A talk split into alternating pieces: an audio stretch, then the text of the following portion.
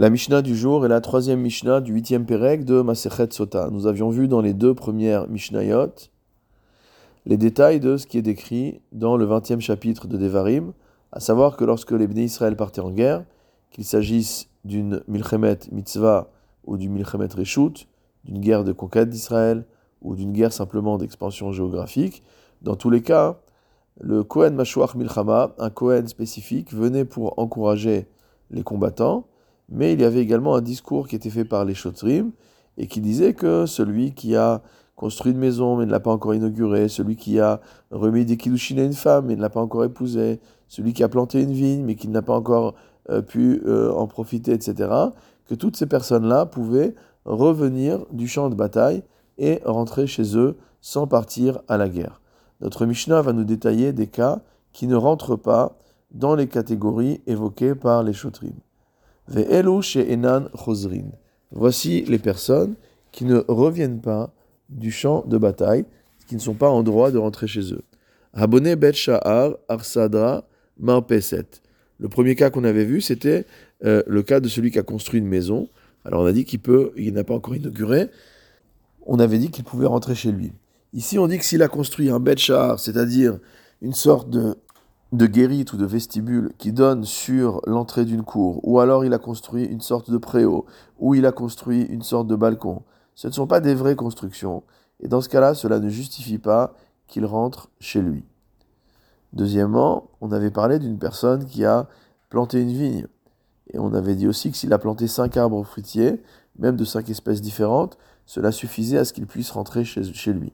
Ici, la Mishnah nous dit, arba ilanema celui qui n'a planté que quatre arbres fruitiers, non pas cinq. Ou alors, Vachamisha il a Il a planté cinq arbres, mais qui ne sont pas des arbres fruitiers. Donc celui-là non plus ne peut pas rentrer de la guerre.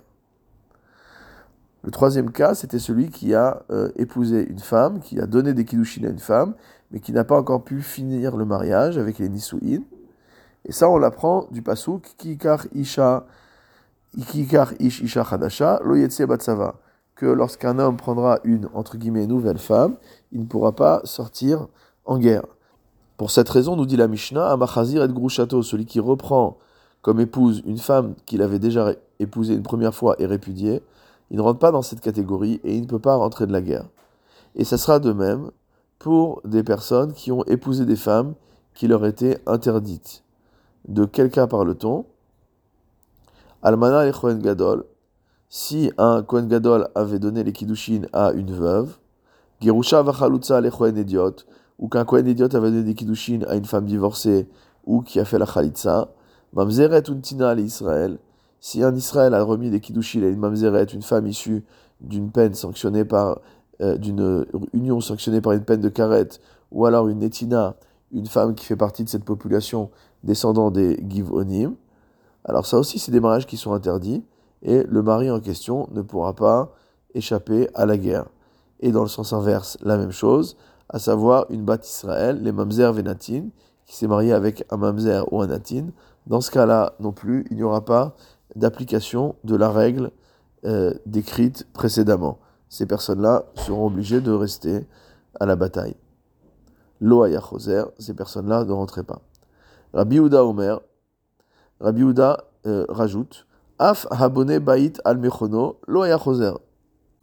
De même, celui qui reconstruit sa maison au même endroit, elle s'est par exemple écroulée, lo il ne pouvait pas revenir de la bataille. Ça ressemble à celui qui a repris comme épouse une femme qu'il avait répudiée. Rabbi Elazar Omer, d'après Rabbi Elazar, Af habone bet levenim basharon lo Même celui qui construit, nous dit Rabbi Elazar, une maison en, euh, en briques, euh, Bacharon dans la région du Sharon ne rentrait pas de la guerre. Pourquoi? Parce qu'apparemment c'est une, une, zone géographique, le Sharon, dans euh, laquelle une maison de briques ne tient pas. Lohavedava shel kayama, nous dit le Barthénora. Pourquoi? Parce que kol sheva shanim. On devait renouveler la construction deux fois tous les sept ans, et donc ce n'est pas considéré comme la construction d'une maison Et euh, de ce fait, Loaya Choser, une personne qui avait construit une telle maison, dans le Sharon ne rentraient pas non plus de la guerre.